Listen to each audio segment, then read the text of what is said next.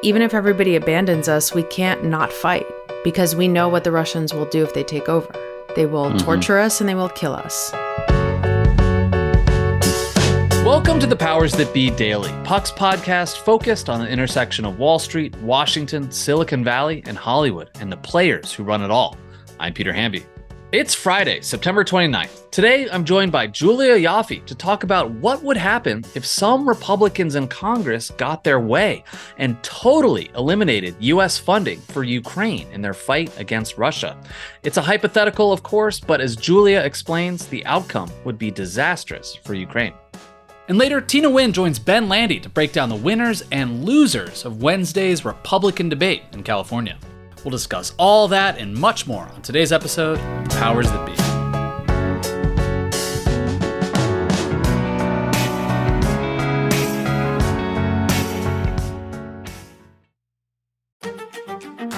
This podcast is proudly supported by Netflix, presenting The Gentlemen. The new series from Guy Ritchie stars Emmy nominee Theo James, Kaya Scodelario, and Daniel Ings. Eddie Horniman, played by Theo James, unexpectedly inherits his father's estate, only to discover it's part of a cannabis empire. And Britain's criminal underworld wants a piece of the operation, forcing Eddie to play the gangsters at their own game. Now available only on Netflix.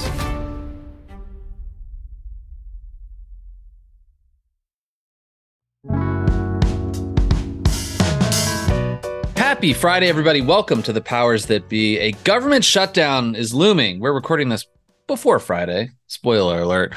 Maybe, maybe there's a deal by now. Who knows? But a key hangup in these negotiations is that several House Republicans want to stop sending a quote blank check to Ukraine. This is obviously something that's been percolating among the GOP for a while now. I'm joined today by Julia Ioffe, who has more on this and what theoretically would happen if, you know, the United States just decided to pull the plug on sending money and weapons to Ukraine. Julia, welcome to the show.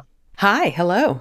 So you called around to the foreign policy poobahs in Washington asking this question. What if US aid to Ukraine went to zero tomorrow? Yeah. What do people say? What would happen? Would it be doomsday for Ukraine? Well, people couldn't really get their heads around it, and I'll explain why later.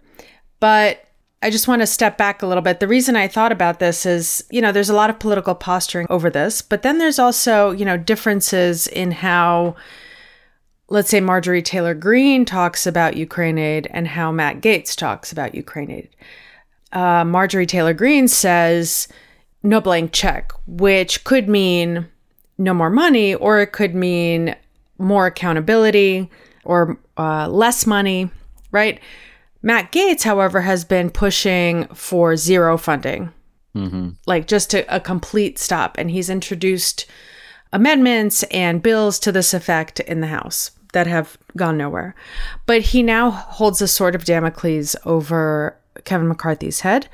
And you know, it just made me think like, what would happen if Matt Gaetz, who seems to, you know, hold the fate of the US government right now in his hands, which is just fucking nuts, what would happen? Right. And so I called around, as you said, to the, you know, denizens of the blob. And I'll start with the bad news first.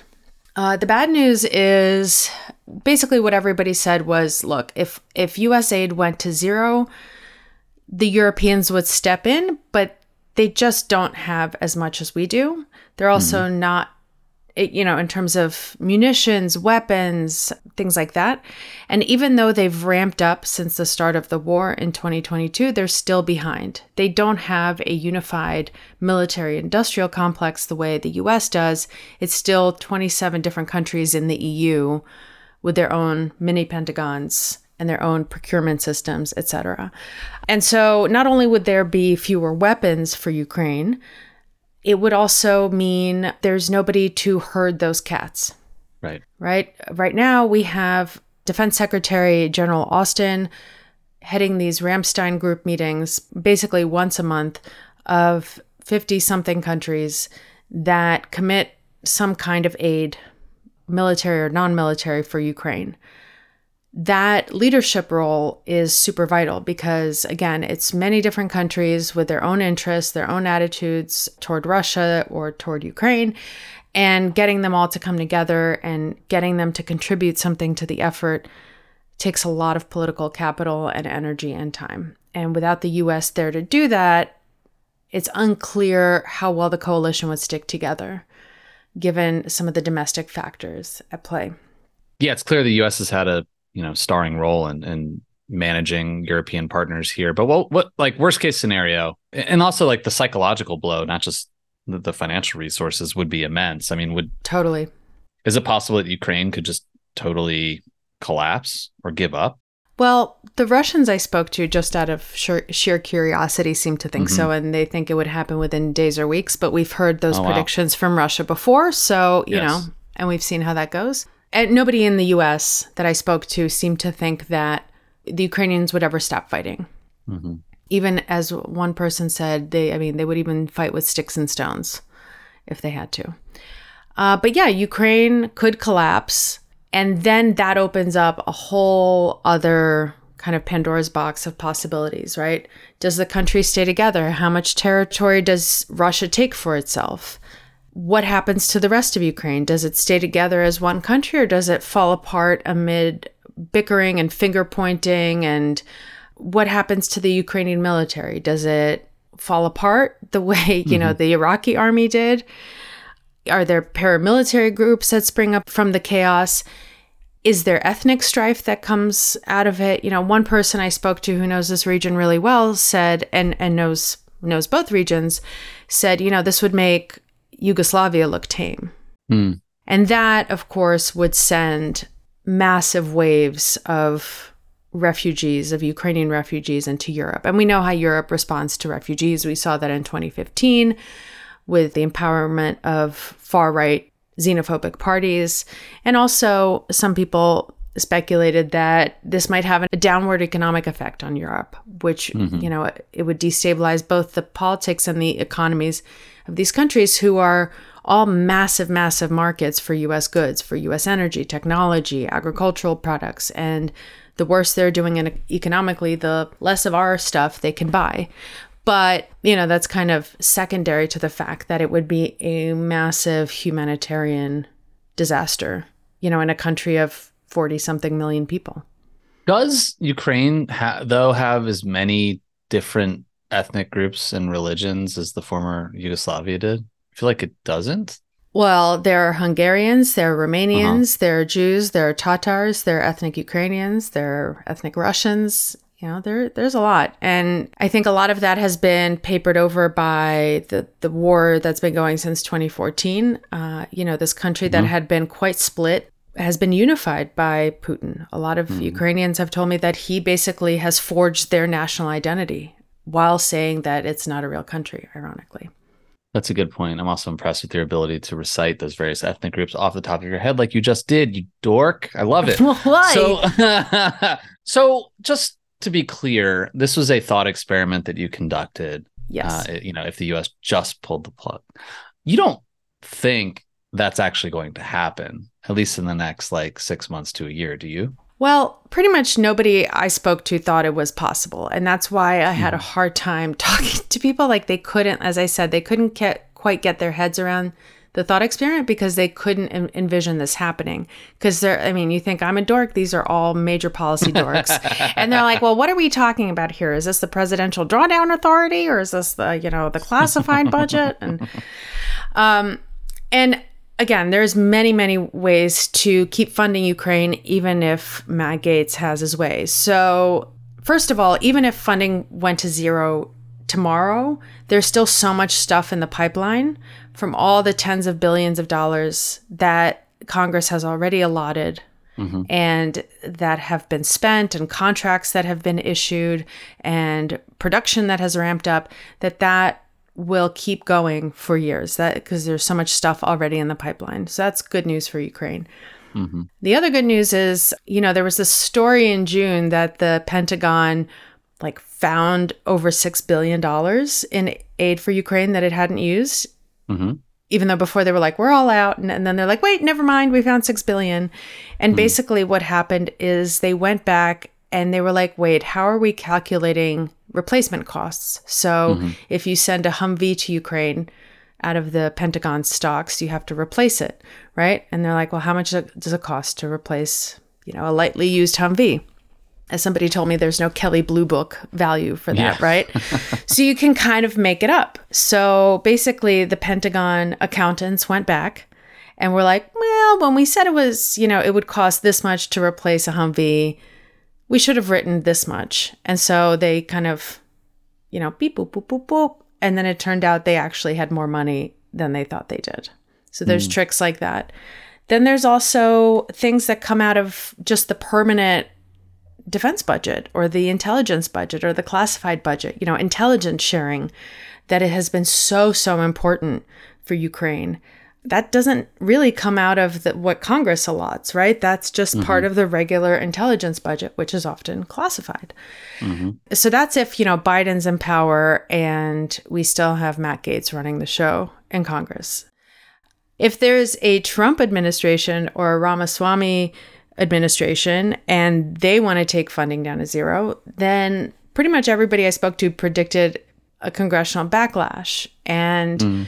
that we could see something like we saw with CAATSA, which was basically when Trump didn't want to sanction Russia or Russians, Congress was like, okay, shut up, Trump. And they passed their own bill imposing sanctions on various Russian entities. That was called mm. CAATSA.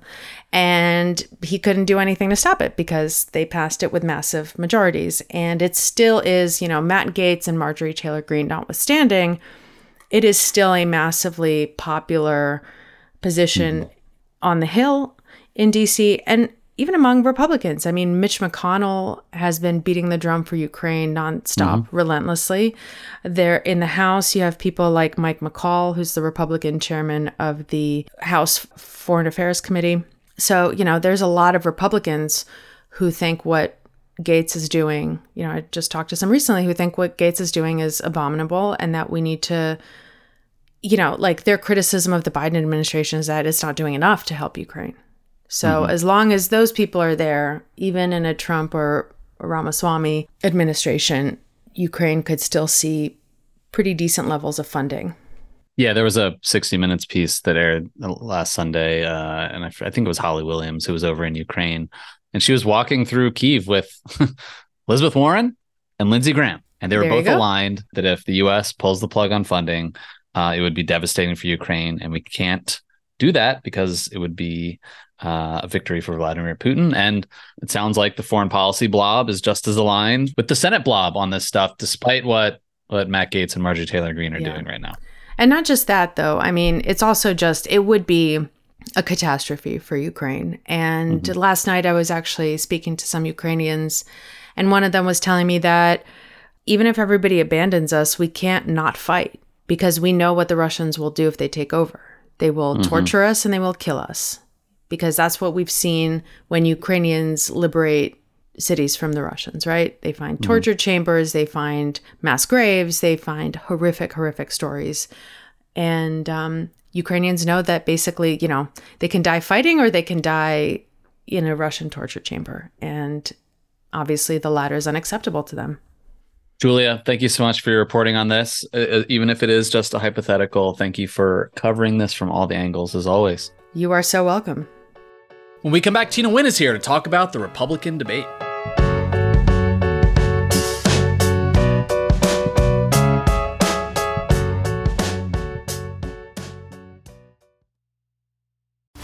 This podcast is proudly supported by Netflix, presenting the new series The Gentlemen. Theo James, Kaya Scodelario, and Daniel Ings star in what the playlist calls an entertaining crime comedy filled with style, panache, and laughs. The Evening Standard raves The Gentleman is peak Guy Ritchie, impossible not to love. Now available only on Netflix. Hey guys, it's Peter. When I'm not recording the pod, let's be honest, I'm probably snacking. I get hungry. But when I can steal some moments during the day, I do like to eat healthy. And eating better is easy with Factor's delicious, ready to eat meals. Every fresh, never frozen meal is chef crafted, dietitian approved, and ready to go in just two minutes. And this is big no cooking required. I recommend the smoothies. You'll have over 35 different options to choose from every week, including Calorie Smart, Protein Plus, and Keto. Also, there are more than 60 add ons to help you stay fueled up and feeling good all day long. So, what are you waiting for?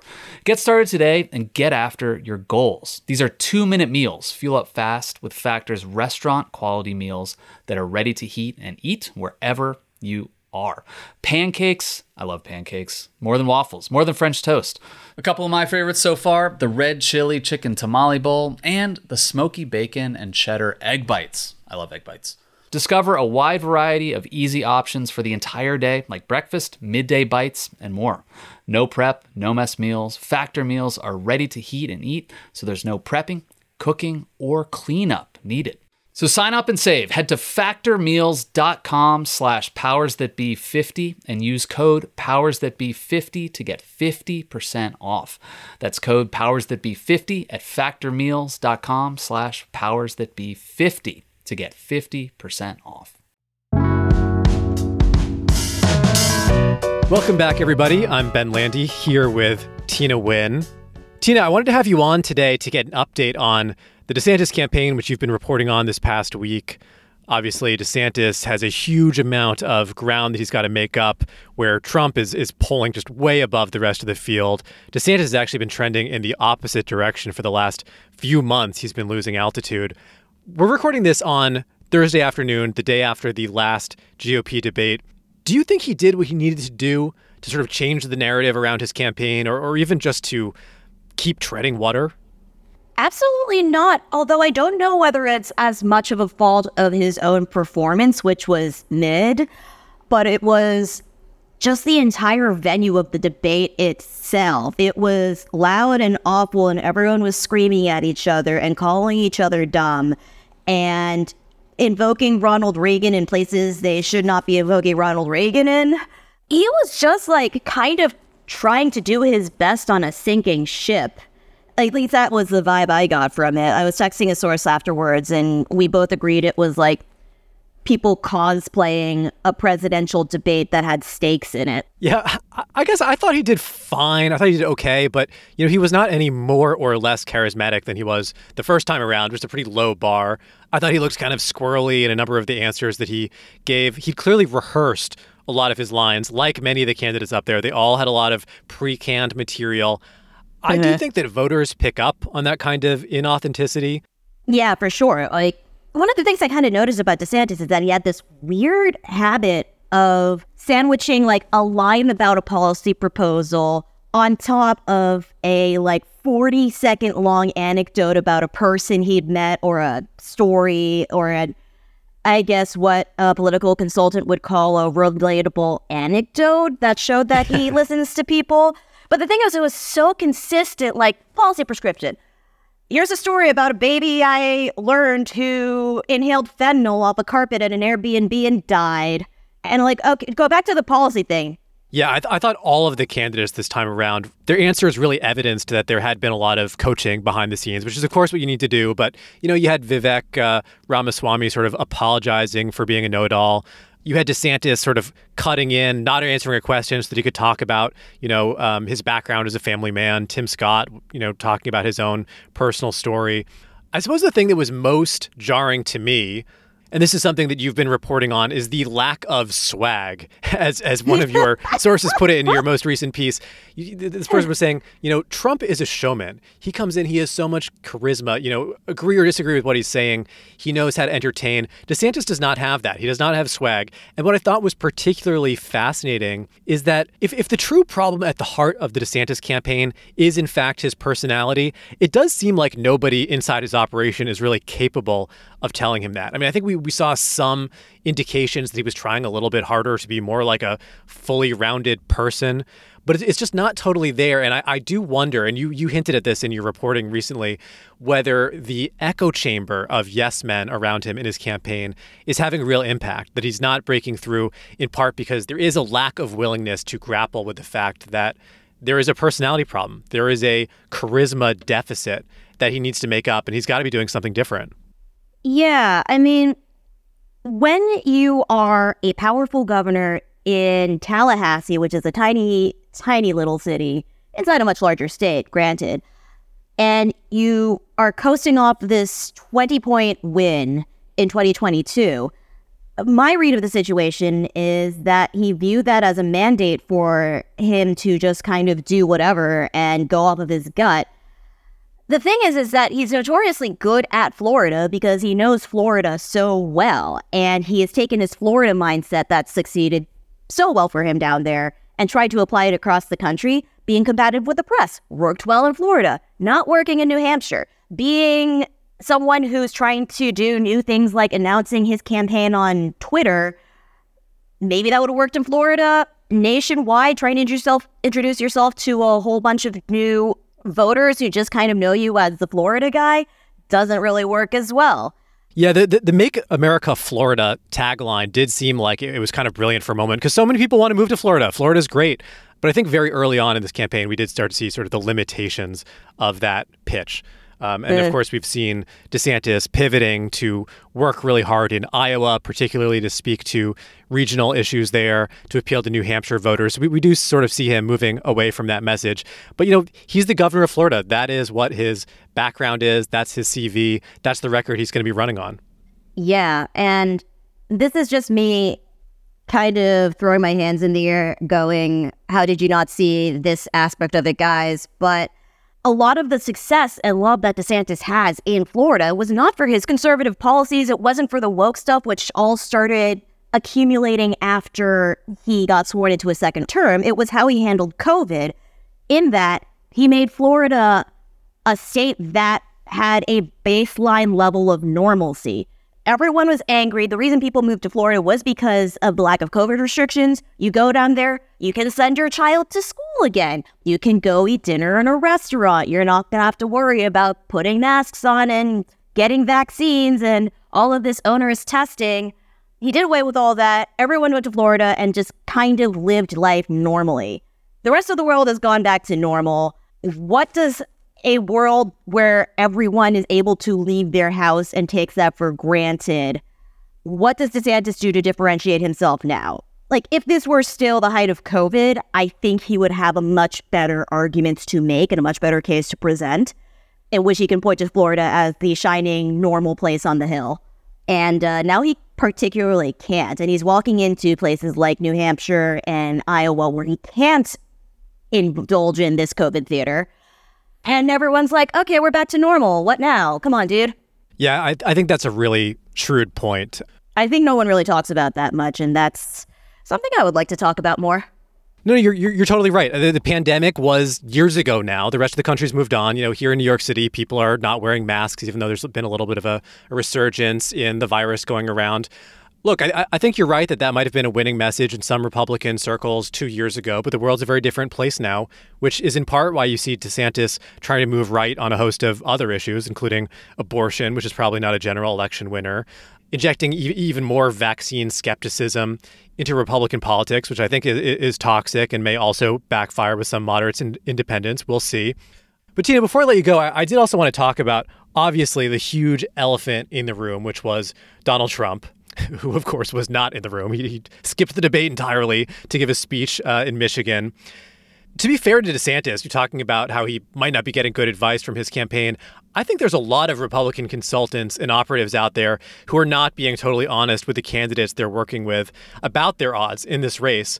I don't think they're entirely naive about the polling either, but I thought it was a really telling moment during the debate when Dana Perino finally made this point near the end when she asked DeSantis, "How do you actually plan to overcome Trump's lead?" I mean, is, he has a truly he has what appears to be an insurmountable lead at this point.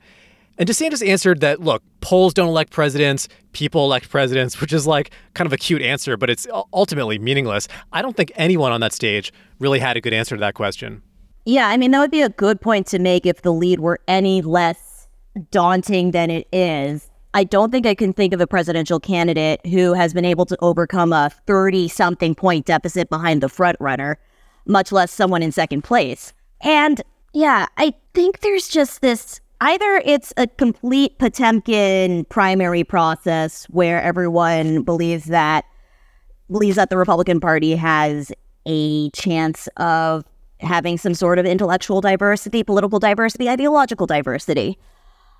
20% of Republicans right now, I would say, we will, would say we will never have Trump in office. We refuse. We'd rather have someone else. And then I would say the soft, like 25 to 30% that might be on Team Vivek or Deep Team DeSantis, if they see those candidates truly flailing, they won't have a hard time going back to Trump. They would like to have a candidate who's younger, I guess, but Trump is truly not the worst thing to ever happen to them.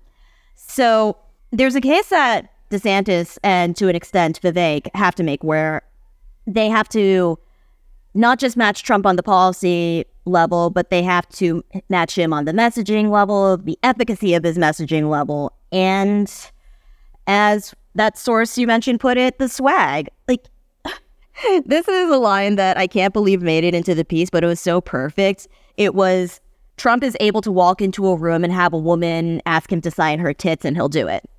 And I cannot see a world and he where did. DeSantis, That happened. and he did. He did. Yes, that is a thing that happened recently.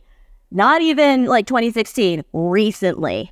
Yeah, I, I mean, totally. Trump has that X factor that uh, other candidates don't right now. I mean, it's what's keeping him afloat, despite the fact that he's been indicted now multiple times, that he could be in this race from a prison cell before all this is over.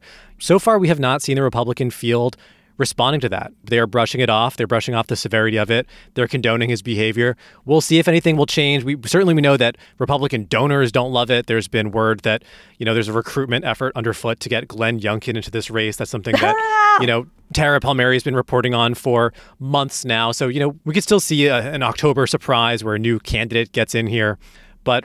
You know, to your point, right now, this is the, the state of the race. Trump is just very far ahead.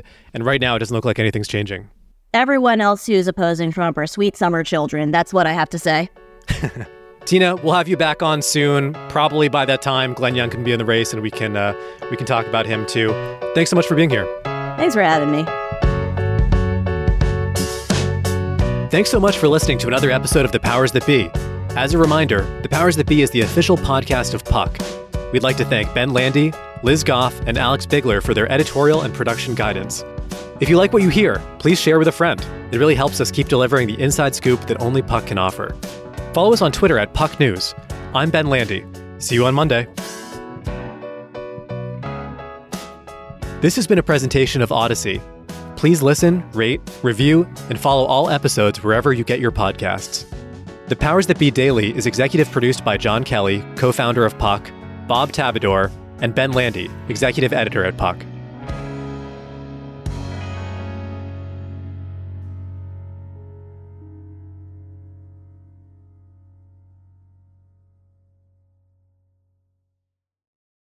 Celebrate and save at Ashley's anniversary sale with hot buys, your choice of colors starting at just $3.99. Ashley Sleep mattresses starting at $2.50. Plus, receive a free adjustable base with select mattress purchases and shop top mattress brands like Stearns and Foster, Tempur-Pedic, Purple, and Beautyrest Black with 60-month special financing only at Ashley. Subject to credit approval. No minimum purchase required. Minimum monthly payment, down payment, tax, and delivery may be required. See store for details.